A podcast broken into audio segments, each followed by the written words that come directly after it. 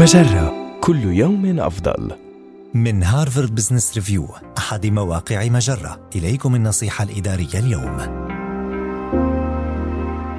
أسهم في بناء ثقافة سليمة بشركتك. نود جميعا العمل في بيئة نابضة بالحياة نشعر فيها أننا نحظى بالاهتمام والتقدير لجميع جوانب حياتنا.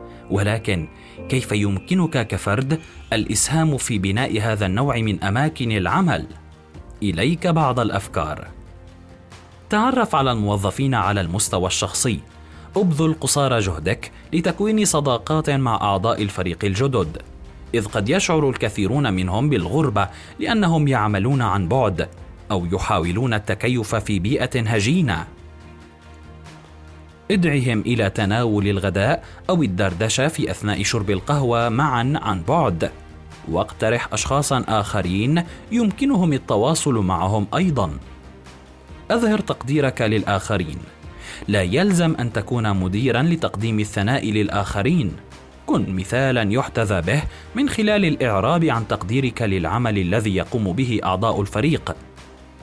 ذكر أعضاء فريقك بيوم ميلاد كل عضو للاحتفال به وبالذكرى السنوية للانضمام للشركة أو شجعهم على الاجتماع معا لدعم زميل يشهد حدثا كبيرا في حياته أو لتهنئة زميل حصل على ترقية. على الرغم من أن هذه المبادرات بسيطة نسبيا فإنها يمكن أن تخلق ثقافة راسخة قوامها الاهتمام بالآخرين. خذ زمام المبادرة عندما يكون بوسعك ذلك.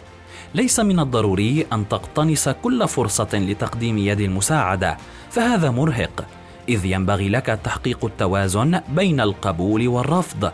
وعندما تقبل القيام بمهمة ما فافعل ذلك بلطف وليس باستياء. وتذكر أنك ستحتاج في مرحلة ما إلى أن يدعمك الآخرون.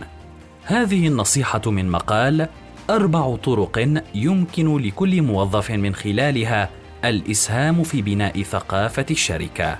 النصيحة الإدارية تأتيكم من هارفارد بزنس ريفيو أحد مواقع مجرة.